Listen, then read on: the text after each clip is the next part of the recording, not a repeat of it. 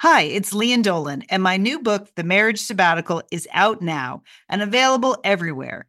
People magazine chose it as an April pick of the month, one of the best this week. A hopeful take on commitment, they said, and an innovative story about marriage. Mmm, sounds juicy. The Marriage Sabbatical, out now, available everywhere. And we'd like to thank BarkBox for supporting the Satellite Sisters podcast. For a free extra month of BarkBox, visit barkbox.com forward slash Steffi when you subscribe to a 6 or 12 month plan. That's Steffi, S T E F F I. Thanks, BarkBox. We are the Satellite Sisters. Welcome to the show. Remember, not every conversation will change your life, but any conversation can. I'm Liz Dolan. I'm in Santa Monica. Uh, it's September 19th, which is just, you know, a good date. I, lo- I love September. I don't know how my sisters feel about it. Julie in Dallas, Texas, how are you today? I- I'm good, Liz. We're still recovering from the very big week we had last week. Lian was here in Dallas and, may I say, Fort Worth, uh, and we had a great time. I definitely want to hear more about that. Lian, was it as much fun as it looked online? It, looked really like- was. It was just, first of all, you know, with Julie, it's go, go, go, go, go. There wasn't, we Yeah. like had about 12 seconds of downtime, but we made every moment count and a lot of great satellite sisters came out. So we're going to uh, tell you a little bit about that later.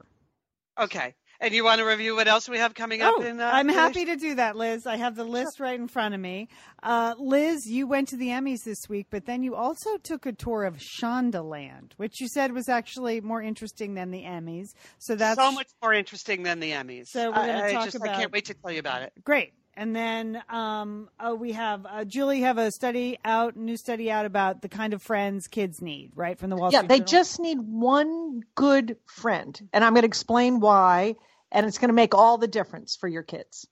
I was excited to get a bevy of magazines yesterday. So I have a magazine roundup. I have stories from O Magazine, Coastal Living, and Health that I want to share.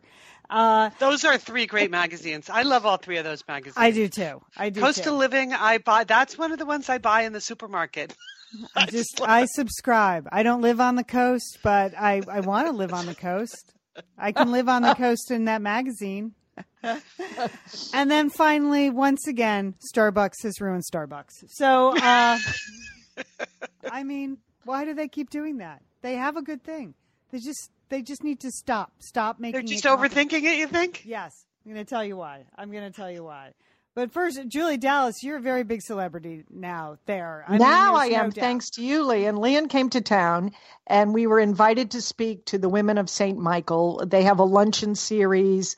Uh, Lian came, and I guess the word was out that she was in town, so they got a giant crowd, which was very exciting. And uh, and it was such a warm and wonderful audience. Uh, we loved it, didn't we? We had a we had a great time talking with all the women that that were there, so that was fun. I have to say, I've done a million of those luncheon things, like literally a million, and that was uh, really well done. Uh, everything about it the box lunch, people sat down, they got quiet. We had to have some meeting notes. We had to talk about the bylaws because that's the way it is when you're having a monthly meeting. I understand that. I was the parliamentarian. I get it. And then boom, boom, boom. Things went really well. We were in and out in under an hour. Um, but people had a fantastic time. And then later that afternoon, we went to the beautiful St. Michael's gift exchange, and we had a couple of satellite sisters show up. We were so happy to meet Mary in person. That was really She's a nice. new listener to Satellite Sisters. We're happy to have you on board, Mary. Thank you so much for listening to us.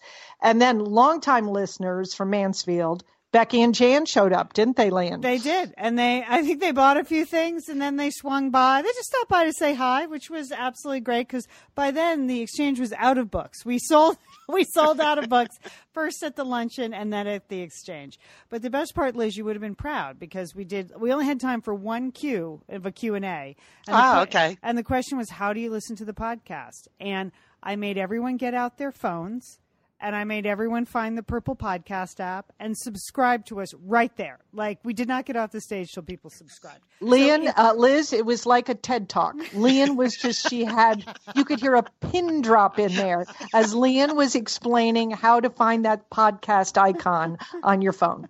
Well yeah. done, Lian. You know, I think a lot of people are still intimidated. The word they find strange and they just they don't realize how super easy it is. So good for you. Yeah, yeah. So if you're yeah. a new listener from Dallas, because uh, I made you download, I made you subscribe. Thank you so much. We're happy to have you. Yeah.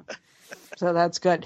Hey, well, you know, I would. But next next Friday afternoon, I'm on TV in Portland, Oregon. That show that loves you, afternoon live on KATU, and I'm going to do that on TV, Lian. That's a because part of what I pitched to them is an idea about how to find new fun podcasts, and so I think I'll do the little demo inspired by you. I okay. love it, Liz. I love it. It's so visual, so visual. Hey, okay. well, I wanted to start the show this week by doing a satellite sisters of the week. You know, we have done for a long time, we used to do this all the time, that we would point out people in the news or local people that had done something meaningful, wonderful, uh, something that helped other people. And I think our satellite sisters of the week this week has to be the four Boston College students Courtney Siverling, Charlotte Kaufman, Michelle Krug, and Kelsey Kostin. You know, they were the ones that were the victims of an acid attack at the Marseille train station in Marseille, France.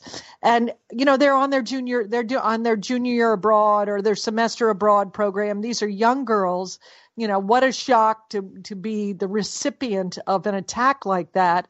And yet the comments uh, from two of the girls after the attack just uh, they humbled me. Uh, one one girl said she was calling for prayers for the assailant because it was clear the French police reported that the assailant was a mentally disturbed woman that was known to police, that this was not a terrorist attack, but someone with deep mental problems.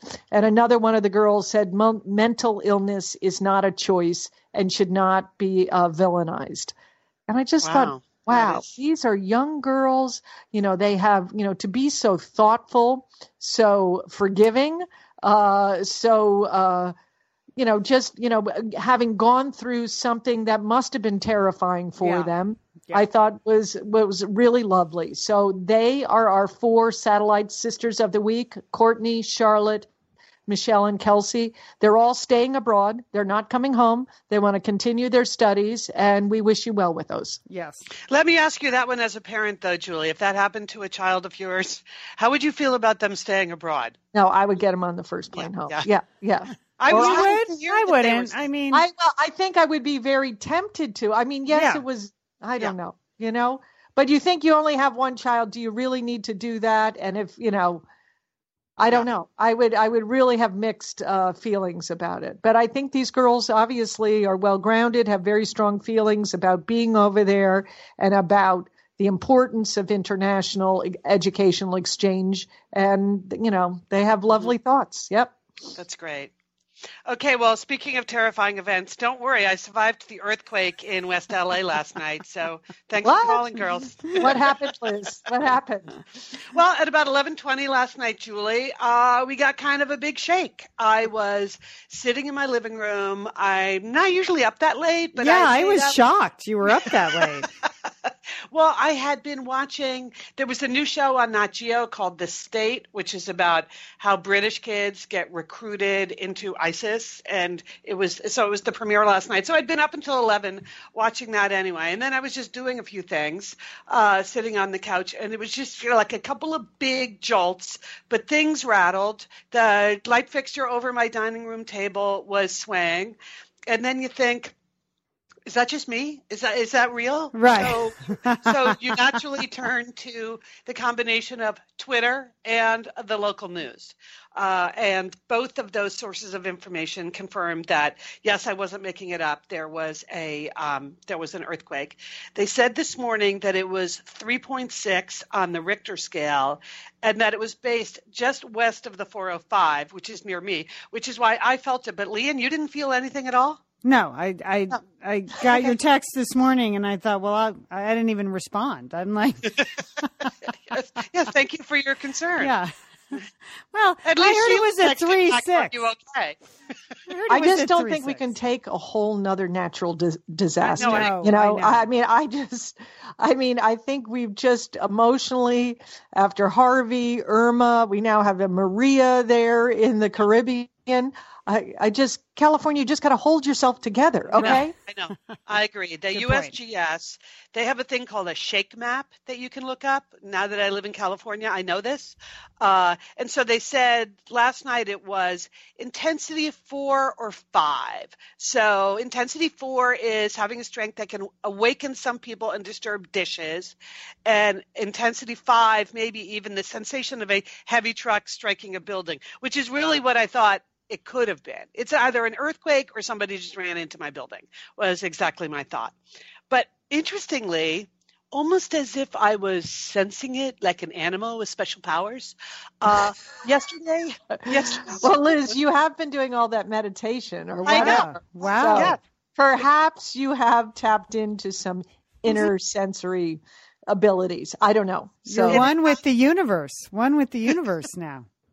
Well, yesterday at midday, I actually reviewed my earthquake supplies, and uh, what possessed you to do that, sister? I, it, I clearly I sensed it, Julie, that something was going on. But I here's how I organized my earthquake supplies. You know, I uh, among the inheritances I got from our mother was her rolling grocery cart.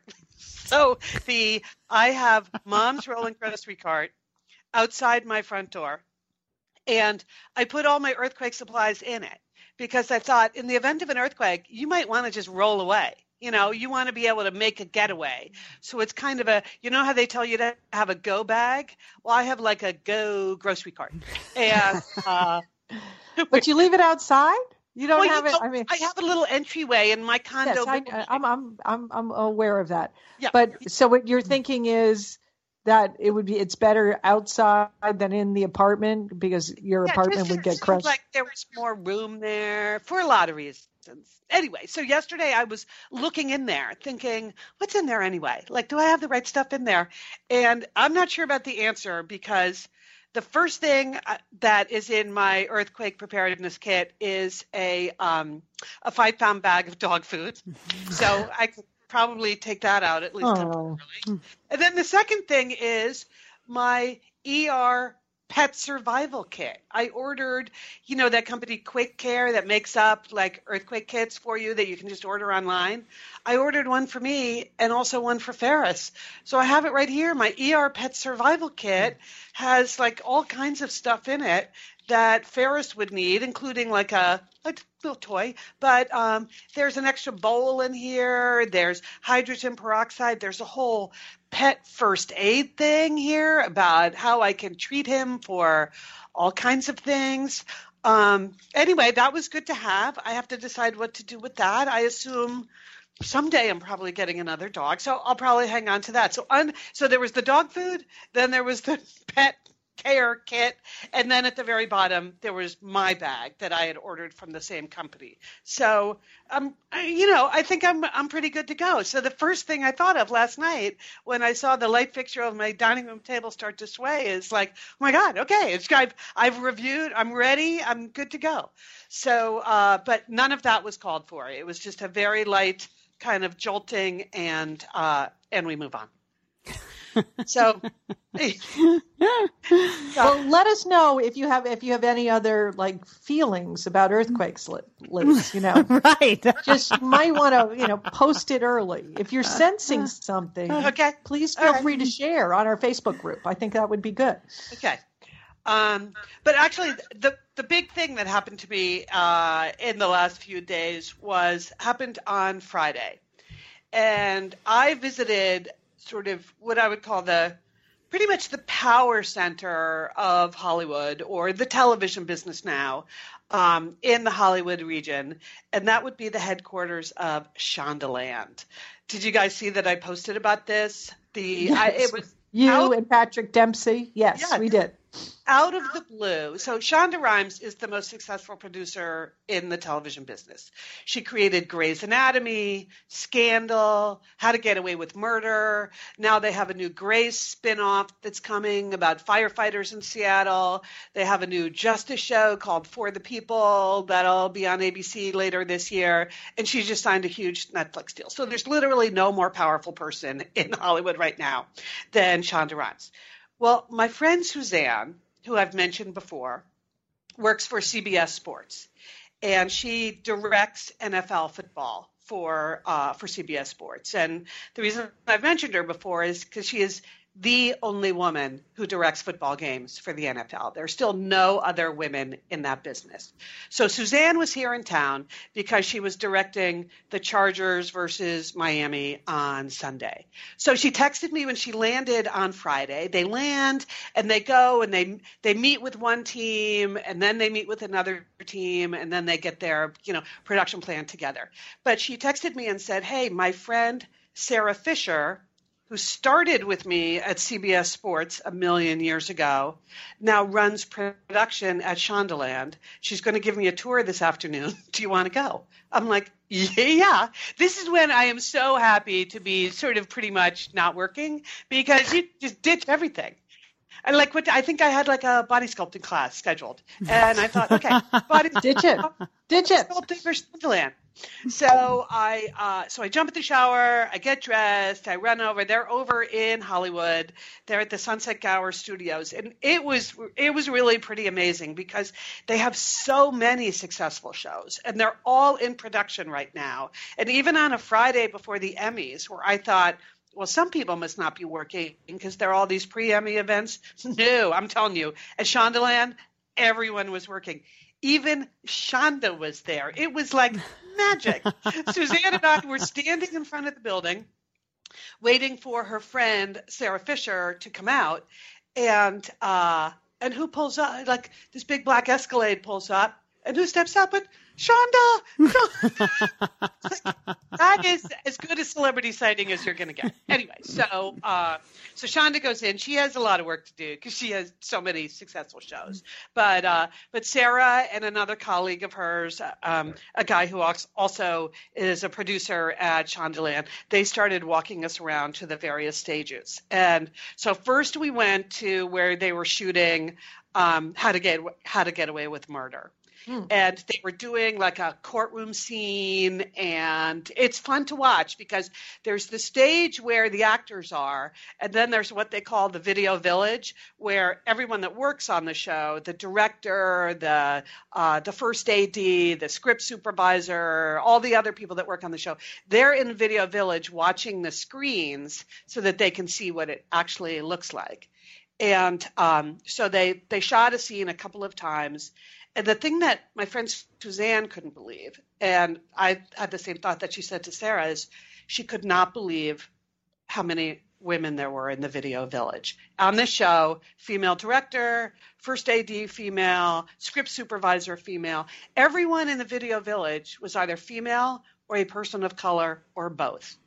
And Suzanne said, in my whole career at CBS Sports and working on the NFL, I've never seen that. Wow. I've never seen I've never seen well, that that's, That's quite a legacy that she's building then. Yes. Giving all those women and you know, people of color uh, the opportunities to work on prime time successful shows like that, right? It's so unique. And oh, and also with my friend Suzanne was her sideline reporter Jamie Erdahl. So if you if you watched CBS Sports on Sunday and saw the Chargers game, Jamie is the, is the sideline reporter. So she was there with us too.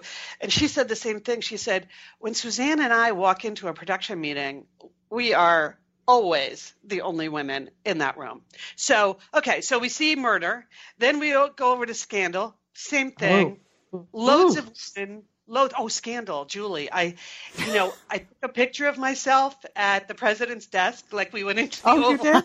good liz, good liz they said we weren't allowed to post anything because there's some spoilers things and how the set is dressed for the new president and so okay. I, but someday when we're in the same room together i'll show you a hmm. picture of myself behind the desk okay, liz that is amazing i think so much of you now liz because now that you had your picture taken on the scandal set. Yeah.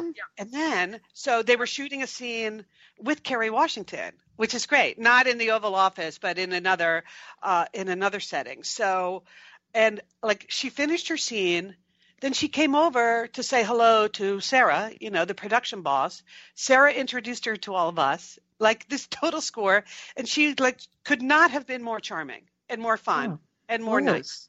Uh, she and this is just like in between takes. She's chit chatting with us, and when she hears that Suzanne is from the NFL, you know, her husband Nnamdi Asomugha played in the NFL, um, played for the played for the Oakland Raiders. So there's a little bit of a football conversation going on, and then she she told us a story that I thought was very appropriate for Satellite Sisters. So I'm totally stealing it and repeating it here. Sorry, Kerry Washington. Um, she said she had just gotten back from a conference where she and Shonda went to a conference that was for black corporate directors, so African Americans who are on the boards of various corporations uh, around the country, and they were they were interviewed by our friend Mellody Hobson, Mhm. uh, who runs this organization.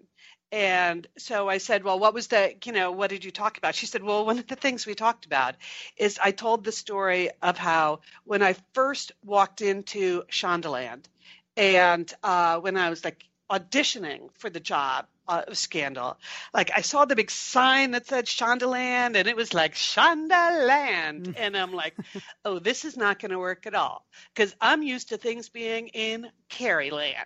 And I'm all about Kerryland. And I just don't think, she said, I'd literally never worked with another woman in charge, right? You never have that experience being an actress where, or rarely, that the showrunner and the, the company is owned by a woman. So she said, I was super skeptical. We go in, and within like five minutes, we're best friends. We're within five minutes, I'm like, I never want to work for any, anyone else but this woman. She said, so we, and we thought we would just mention that to these directors because, you know, there are all of these assumptions about women not being able to work together. And I said, yeah, I, they, they use the word catfight a lot, right? She said, exactly. They just assumed that it was uh, going to turn into that. But she said, no, I've never, I like could not be happier than working for someone uh, like Shonda with her power and uh, and her vision. And then one other quick story about someone we met. So the the director on that episode of Scandal, the one that they are shooting, was an African American woman named Nicole Rubio. And she also, like, could not have been nicer. These people were so friendly. It was like they had nothing to do in the whole world and they were shooting a major episode. But she was telling us about her career trajectory. She had started as a script supervisor on Grey's Anatomy. And then Shonda promoted her to be a producer on Murder. And now she's directing episodes of um, of Scandal. And you know, wow, that's women. unusual. It's very unusual. And then here's the most unusual detail, Lian. When she when she realized that both uh, Jamie and Suzanne uh, were from the NFL, she's like, "Okay, I'm going to admit something to you that I've never told anyone here in my professional career ever. My first actual job, I was a Raiderette. She was Raiders cheerleader. Wow. Sure. Like, okay, that's the career trajectory you get when somehow you cross paths with someone as powerful as Shonda Rhimes, who's willing to overlook the fact hmm. that you a cheerleader at one point in your career and promote you. Anyway, it was just a super fun day. Oh, and one last thing. Then when we, we went over to, to the Grey's set, which is actually in a different studio, spoiler alert, I cannot tell you what they were doing, except that it was an ER scene. One of the things I've always loved about uh, about Grey's is their just completely outlandish medical situations. Yes, yeah, Yeah, yeah, yeah. they're- yeah. There's just so have they you they can't even look at the screen. They're so gross. Some of them. That is true, and they were shooting one of those, Julie. Oh. That we were they were shooting a scene in the ER in the ER where I cannot even tell you what was happening because it would be it would be such a spoiler. But you have you have a lot to look forward to in this uh, this season of Grey's. So anyway, super fun visit to like the power base and the I'm surprised you left, Liz. I'm surprised you just didn't hide in the corner in video land and say I want to stay here. one last detail because it was nice to see that Sarah and Suzanne are still such good friends from you know even though they haven't worked together in years and years and years and they were they were the first two women ever hired at CBS Sports Really? uh, in production yeah wow. and uh, and Suzanne is now a super successful director, and uh, and her friend is off running the most powerful television production company in the United States. Mm-hmm. Huh. So, so so that's And again, it's not like they're 80. It's not like No, they're, I mean, they're, they're you know, they're yeah, they're late fifties. yeah. They're but that's that's the power of the satellite sisterhood. I Yeah. know it goes without saying, but that's what it's all about, mm-hmm. people. So super fun day, just as on an entertainment level, and then super fun, just like feeling the power of the sisterhood. Mm. I enjoyed that. Excellent. Good report. Good report, Liz. I had no idea. I was, we spoke yesterday. I was like, oh, I forgot to ask Liz about Shondaland. We were so busy talking about work occasionally. We have to do that. Oh, good report. and the Emmys, anything happening there you want to mention or? Okay, the uh, yeah, I went to the Emmys on Sunday night. I was invited by former colleagues of mine, and National Geographic Channel had gotten a bunch of nominations for that special genius about um, uh, about Einstein. But uh, you saw it on TV. I don't need to go into it. The only thing I will share is that I decided that my approach to going to the Emmys instead of like trying to like get all dolled up and you know you you can't compete with the talent anyway but like looking i don't need to look out like a big powerful executive because i'm not anymore but uh i just decided I so did you wear that- your podcaster t-shirt? What? What did you wear, Liz? I'm worried about this. Julie, I decided my whole approach. I just wanted to look rested and relaxed. I wanted to people people to see me and think, "Wow, she just looks so rested and relaxed." So you And weren't being competitive, but you but Oh, just on no. a different vein, right? Exactly. Okay, okay, Exactly. okay. You, you can't compete just strictly on clothing or jewelry or hair, but the overall, I wanted people to think, wow, like I haven't seen her in a year because that's how long I've, I haven't seen her in a year, and she just looks so rested and relaxed. Even when I had my hair done that, that morning, I said to my hairdresser, I kind of wanted to look like I was surfing this morning, okay? Like I wanted to look I want to look tanned and relaxed and slightly beachy, but still. So I didn't even dress up as much as I normally would. I looked really nice, but I just wanted to go with the rested and relaxed vibe, and it totally worked. So that was good. That's all I have to report on the Emmys. Is that Okay. my wardrobe approach was uh, was effective for what I was trying to communicate. And only in LA could you tell your hairdresser, I want to look like I was going surfing. I've been surfing in the morning. And they would understand what that hairstyle was. Okay. Like in Texas, that's not going to work, Liz. If you go into a hairdresser in Dallas and say you want to look like you've been surfing all morning, forget it.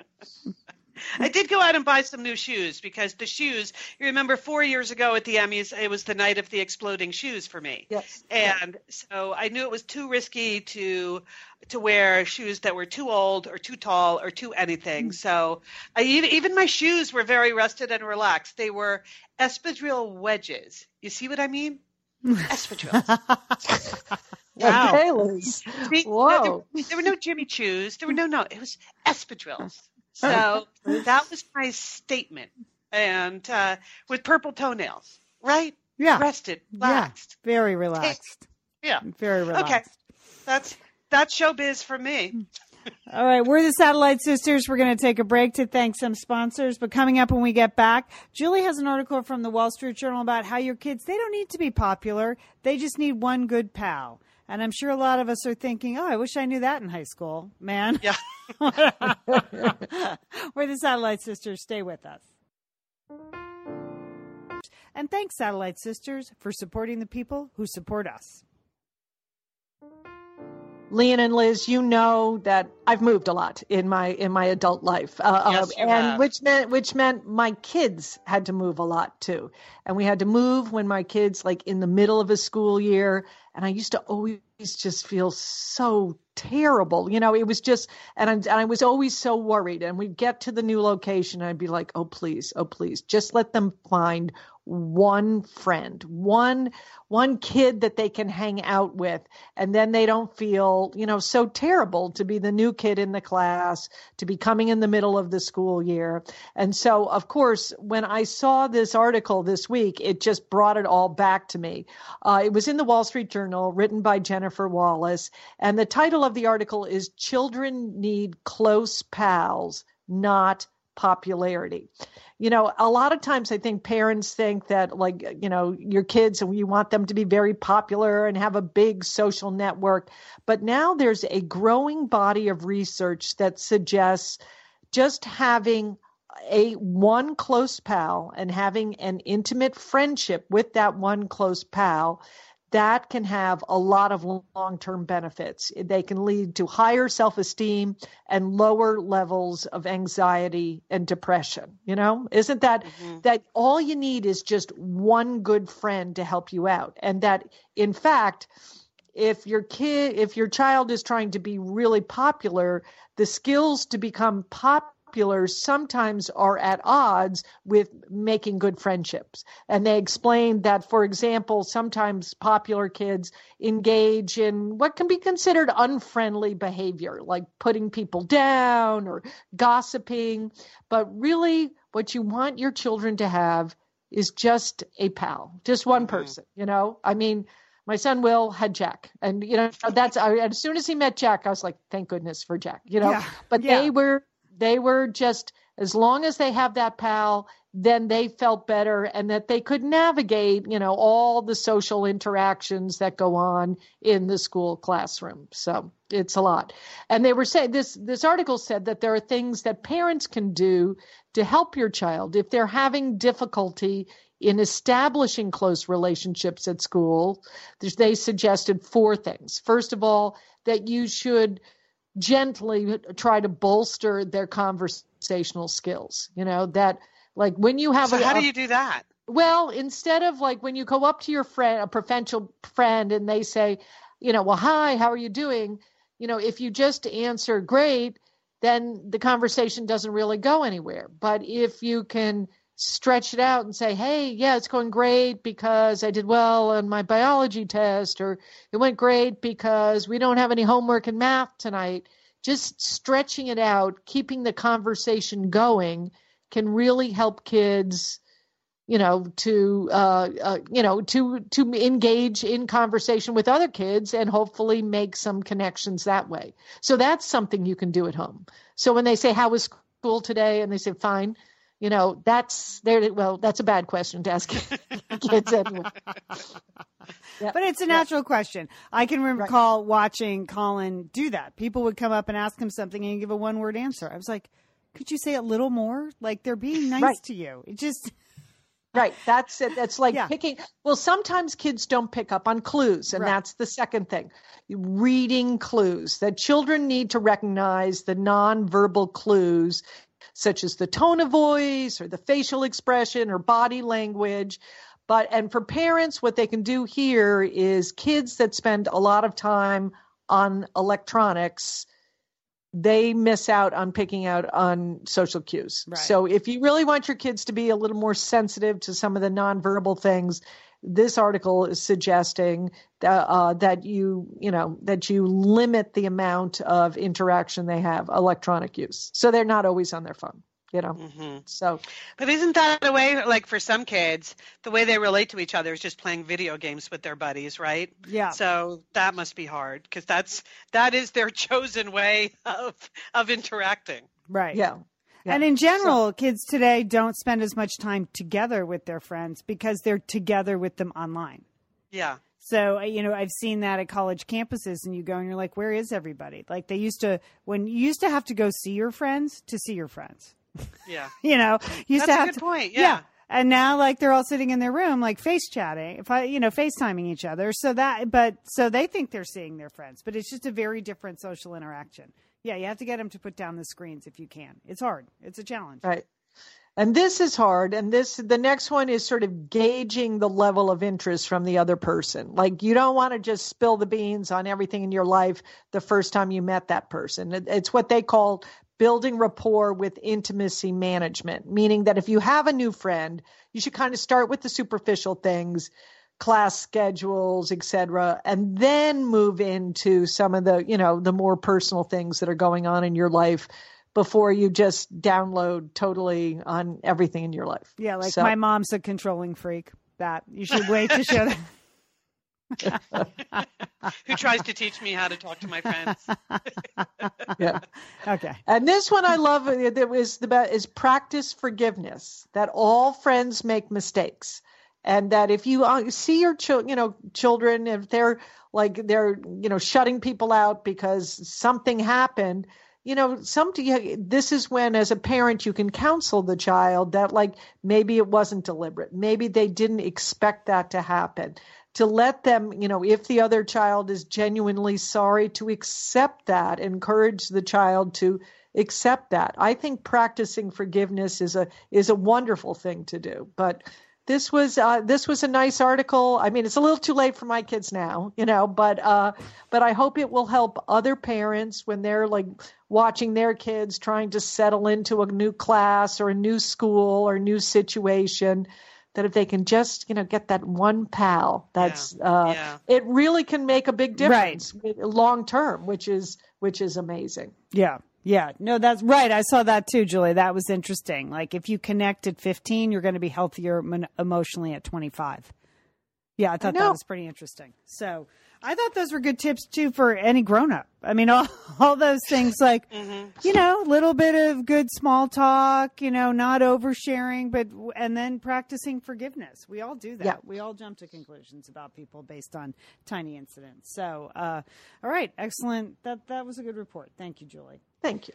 Thank um, you, Lian. Yesterday, I got a, a, just a flurry of magazines. Uh, I love the middle of the month. That's when all my magazines come. And so I got Coastal Living. I got um, Health Magazine with the beautiful Padma Lakshmi on, on the cover. And uh, I got Oh, the Oprah magazine. So I pick one story out for, from each magazine just to give you a highlight of the range of things in these wonderful magazines. Now, Coastal Living, if you're not familiar with it, is just a magazine about living on the coast. I know that sounds obvious.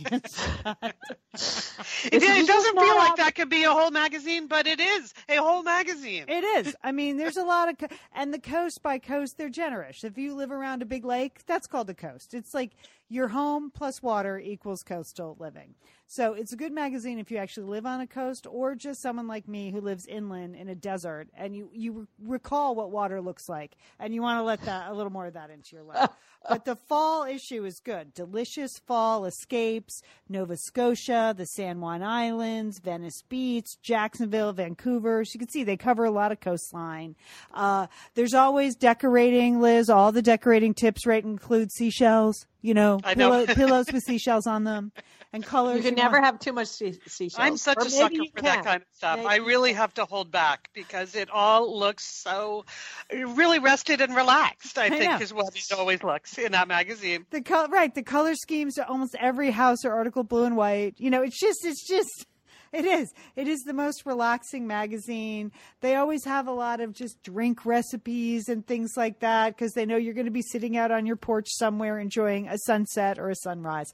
I love it. So the article I wanted to highlight, they have a really good article on like Nova Scotia and Vancouver, but it's called Talk About a Good Way to Organize Your Travel. How about this? Hitting the Chowda Trail. So mm. Oh, I'm in, Lynn. Chowder tour? That yes. is a good idea. I know. Isn't that a good idea? Imagine that. Like just going from chowder to chowder to chowder. All right. So, uh, in case you're wondering, you know, maybe you're not into chowder and you're thinking, what is a chowder? Well, I'm going to I'm going to give you a few tips on what makes a chowder a chowder. And uh, basically a chowder is uh, humble ingredients combined together. And those are usually salt pork, milk, a starchy vegetable like a potato, and seafood or corn in a central roll. Okay, so let's be clear. It's like pork, milk, and potatoes. Yum. You know what it's You know what? It's and not? butter, Lian. You did It's not. buttery and salty. I know. Yeah. I'm going to get to our mother's chowder at the end, Julie, uh, which in, which involved a lot of pats of butter, like on top, inexplicably. But it's not tomatoes, Manhattanites. So whatever you're calling that Manhattan clam chowder, that's not chowder. That's just clam soup, which is fine. It's delicious. But the chowder, you know, is milky, it's starchy, it's salty, it's delicious. And you may be wondering, where does the word chowder come from? Were you wondering that, Julie and Liz, when you heard this have article? been thinking about that that. thought had just popped into Yeah. my mind, but maybe that's my new instinct about knowing about things before they're going to happen. Go ahead. Okay, so one version claims that the Latin word caldaria, a type of pot, evolved into the French word chaudière, like a cauldron concoction featuring seafood, and then traveled to the fishermen with the fishermen to Newfoundland and down the coast of Nova Scotia and New England, and chowder was born. That's one thought, Liz. However, chowder researchers in Great Britain say the source is a recipe written in the Cornish language called jawter. J A W T E R. I, I like. I like. I'm going for door number two. I Lian. think so, It's too. just fun to hear you say chowder. Jowder. And plus, I Julie- just think it's fun to think that there's somebody whose job is chowder researcher because that sounds like a good gig. okay, Julie. I think it also means that it's a good, good. It's very likely that our friend Poldark enjoyed chowder, right? I mean, Lian, it's all about the pu- puffy shirts, the tri-corner hats. Yeah. Yes. Yeah. Yes. So it's it's humble, but it's ancient and it's handsome. It's sexy. Chowder is sexy. Now you know that. And uh, and then this food historian, this Thorn guy, said beyond a certain point, nationality is more perplexing than helpful. And then he writes several sentences I don't really understand, but I thought I would read them out loud in case you understand them. this is about chowder, by the way. But think of its parentage in terms of place, and all confusion falls away. Chowder is the natural child begotten in the great convergence of fishermen off the North American coast, where its parents somehow, somewhere met and fell in love. Chowder isn't just something you make, it's something you do. there you go. Really? Whoa. I Lian. mean- chowder the chowder the verb. Okay. Now- I can never unthink that. I know. You Their parents met and fell in love, and Chowder was born. So, um, again, Poldark implications. So, I think you're going to want to take that Chowder tour now. Am I right? Am I right, girls? Uh-huh. Yeah. All right. From Health Magazine, uh, this is a new beauty trend that I think we can actually accomplish because we can't accomplish anything that Padma looks like on the front. Okay. no. No, she's just spectacular. She's spectacular. And I do believe her when she says in her closet she has clothes from size 4 to 14. I believe that. And she talks about like what it's like to host Top Chef and every year one year she gains 17 pounds during the season.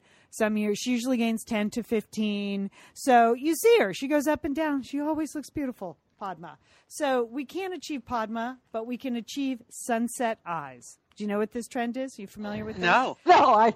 Oh, I'm worried, Lian. I know. worried. Is it related to a smoky eye? It's Oh, I God. see. I think it's easier to achieve than a smoky eye. I, I think it could replace the smoky eye because we Okay, have so it's like a rested and relaxed eye. I hope. It sounds like it, if it's sunset colors, it sounds like you're going to look like you have an allergic eye. it's a little bit like that, Julie. Yes, I mean you would because your eye makeup application it's not strong. It's not.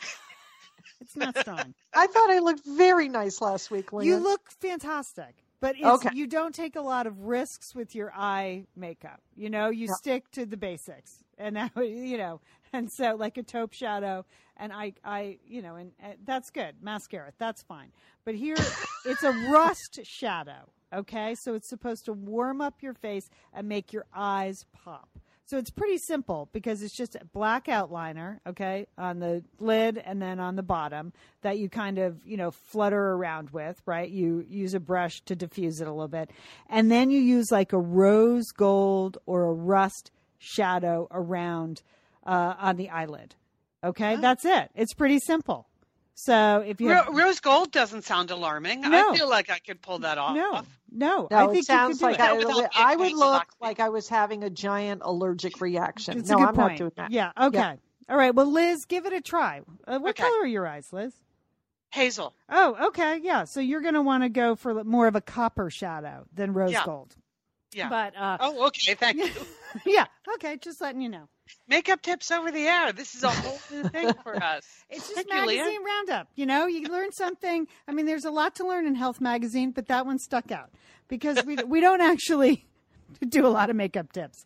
And then finally from O Magazine, okay, what is what does the cover say? Seize the day. It's just a beautiful picture of Oprah. She wants us to seize the day. And Julie, this is mm-hmm. special for you because I know how you feel about well many things that this one single piece of clothing represents. I love Adam Glassman, their style specialist there at O Magazine. I think he is a is great at styling women and clothes and has a realistic view of the way women dress. So I love his page in every issue. That's like Adam's Style Sheet. Love that. So, okay, but here, Julie, this is a single piece of clothing. All right. It is a knit vest that is belted. It is reversible and it Uh-huh. has, oh, I'm, I'm not done. It's belted, knit vest, reversible with uh, animal print on one side and color blocking on the other side. Oh, Lian. I mean, Lian. That Lian, is- I know you want to get into animal prints, and I've been advising you against it. You got to go slow, sister. You got to go very, you got to dip your toe in it. I told you to get some animal print shoes. Start there. I don't know about the belted animal print vest, Lian. I'm not reversible vest, Julie. And But where if do it's reversible, it's reversible. not so much of a commitment to animal print. No. So no, I get the idea. I, yeah, I appreciate that Adam knows. You don't always want to wear it as an animal print, but everybody always needs a reversible belted vest. right. And where where do you think you find such an item of clothing? One guess. Chico. Chico's. Yeah, absolutely, girls. Chico's. okay, so it has everything. I, I'm going to go down to my local Chico store. I'm going to check that out. Okay. I'm going to check that out, Lian. Okay. I, I mean, you may be surprised, Julie. A knit vest, belt, reversible animal print Chicos. I mean, I this is a can't lose piece of clothing. So, and it is an Adam style sheet. There you go. Magazine roundup for the week. Oh, super nice. Those, those are some hot tips. I'm interested again that the eye makeup qualifies as a health tip. So that's what I like about that magazine. It's That's a good very point, Liz. like it's much living. better than like some kind of core exercise recommendation. don't I, I, yeah. we need to know how to do more with what we have right instead of constantly changing what we have so like coastal living has a very broad definition of coast i think health has a very broad definition of you know what really qualifies as a health tip Yeah, there you go. All right, now finally for me, um, Starbucks. Okay. Uh-huh. Uh, you know, I love Starbucks. I have a love hate with Starbucks, but I've been a Starbucks uh, user for a long time, customer, client. I lived in Portland many years ago when they op- were opening their first stores. You used to go into Starbucks, and there was a certain reverence for the coffee experience there. Remember those early Starbucks, Liz, in the Northwest, and the Yeah. baristas that were very proud and took their job very seriously. And now, you know, now there are Starbucks in you know grocery stores, and and and you can order a milkshake, and it's fine. Okay, right, whatever. I think Charles Schultz does, a, or whatever his name is. What's his Howard name? Schultz. Howard. Schultz. Howard He does a Charles fine job. Schultz is Charlie Brown. Yeah. Snoopy. Yeah. They both do a fine job. Both the Schultzes. okay, but now One of them is dead, I think. But okay, yeah. now they have introduced mobile ordering into the Starbucks world. All right. Right. Have you tried that? No, Julie, because I I don't believe in that. I believe in the customers in the store. The whole point of going into a Starbucks or really any store like a deli where the line is in place, the line is the system, right? That's the equalizer. We all go in, we wait in line to order, we wait in line to pick up. All right. If you start to buck the system and let those mobile orderers in, you go in. First of all, it's a ruse now because you can see only two people in the Starbucks, but there are like 15 mobile orders. So you Right. think, oh, it's not going to take long. So already, as a customer, I'm annoyed because why is it? there are only two people in line. How could this possibly be taking long? And then the baristas are spending a lot of time on people who can't be bothered to wait in the line. The line is the system, and the system is the line. That's how Okay, it works. I don't understand.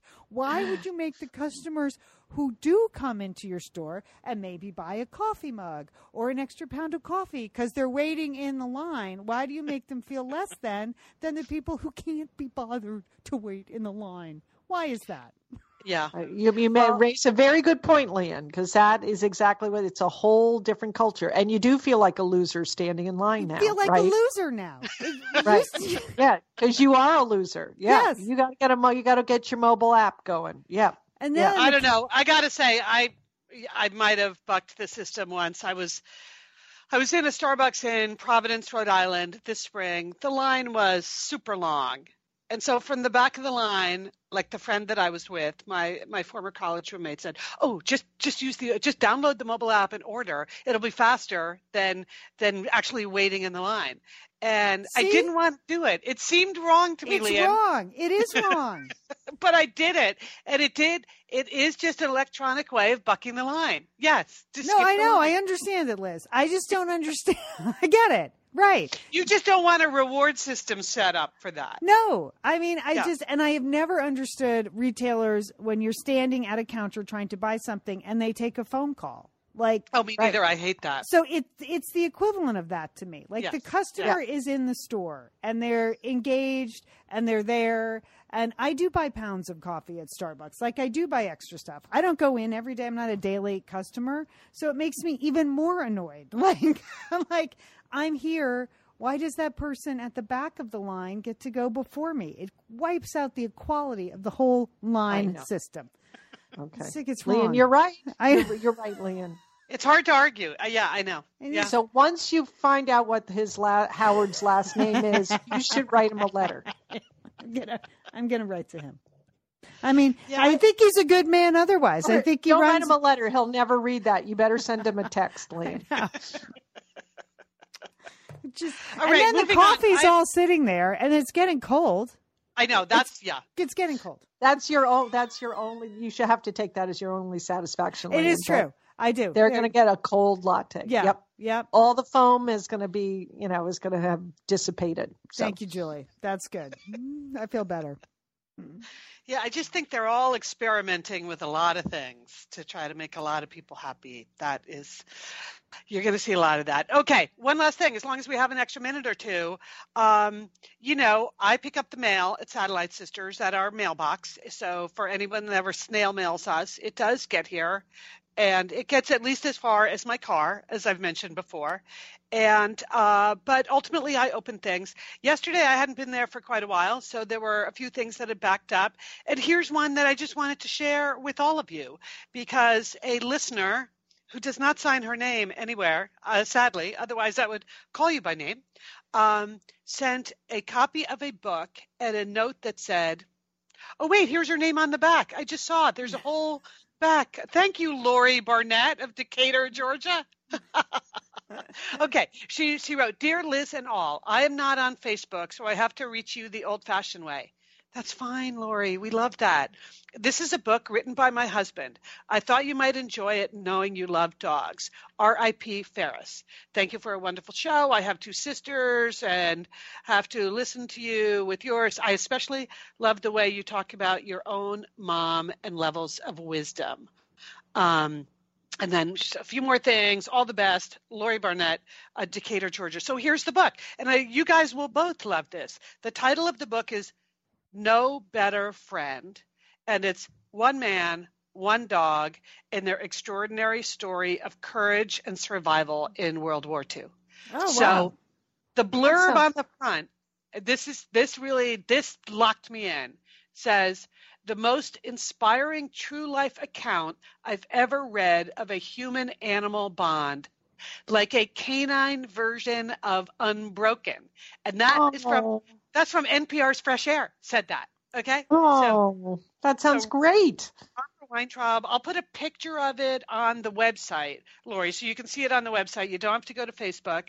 Uh, Robert Weintraub is the author, and the dog's name is Judy. And Judy was a purebred pointer in a World War II internment camp in the South Pacific. So I wanted to pass that along uh, because it seemed like something the whole Satellite Sisterhood would enjoy. No Yes. better. And a super cute picture of the dog on the cover. Okay. Uh, Sounds like a winner, Liz. so thank you, Lorie. I'm sorry it took me so long to notice the note had front to and the turn back. the card over. Way to go. Way to go, Liz. it's a good thing you answer the mail. That is good.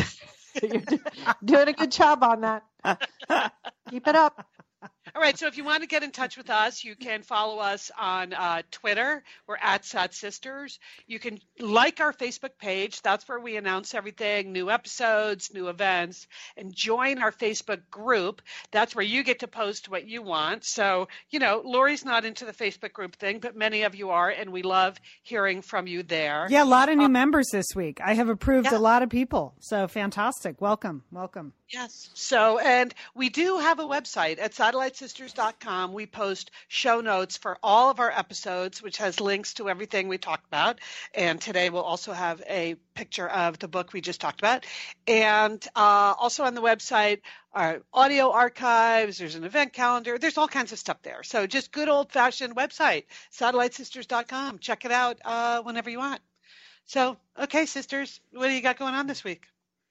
Uh, well, my son Colin's going off for his sophomore year, so packing them up. Oh, Boy, that's nice. yeah, boys don't need much. They're on the quarter system, so they start kind of late. So, uh, so my husband's driving them back up I five, eleven hundred miles. They go. They're going to try to do it in one day. So, uh, oh, wish, don't But they enjoy that. Yeah, I mean they're they're prepared for it. They're mentally and emotionally prepared for it. So uh, they're they're going for it. So that's it. Just get forcing him to get a haircut um, before he goes to college. Sounds fun. I mean, Good. gently suggesting that he maybe trim trim trim his hair before he goes to college. so Good luck with that, Mom. Yeah, that should be a fun conversation. yeah, yeah. doing that. How about you, Okay. Jill? Anything going on? I've got some, I've gone back in the babysit babysitting rotation. Uh, I was away from it last week when it was the whirlwind when celebrity Lian Dolan blew into town, but I have to get back to my basic assignments and chores here. So uh, that's what I'm going to be working on this week. Liz, you got anything going on? Just I have to prep for next week. Next week, I'm going to Portland, Oregon. I'm doing a breakfast speech in Portland next Thursday, and this is funny. It's at the an organization called, I believe, the Center for Women's Leadership or the Women's Leadership Center, something like that. Uh, anyway, it should be fun. But I got a text from Monica yesterday saying I was going to come to your breakfast, but it's sold out. So sorry. and so I'm uh, I'm reaching out today to the breakfast organizers to see if I can get a plus one. So if I can bring in. a guest, my sister Monica. I told Monica that I thought I could probably get a ticket Yeah. for uh, my own sister to come. yeah. Uh, so that's what I'll be working on today, securing that. Oh, good. Excellent. Excellent. All right. Okay. Well, I guess That's that's, it. Okay, you You want me where to, to find should I close it out? Who wants to close it out? Sure. Wrap, wrap it up, Lian. Wrap it up. Anything else? Any final words for Howard Schultz, or No. just just let's just close this thing down. No final words. All right. We're the Satellite Sisters. Don't forget, call your Satellite Sister.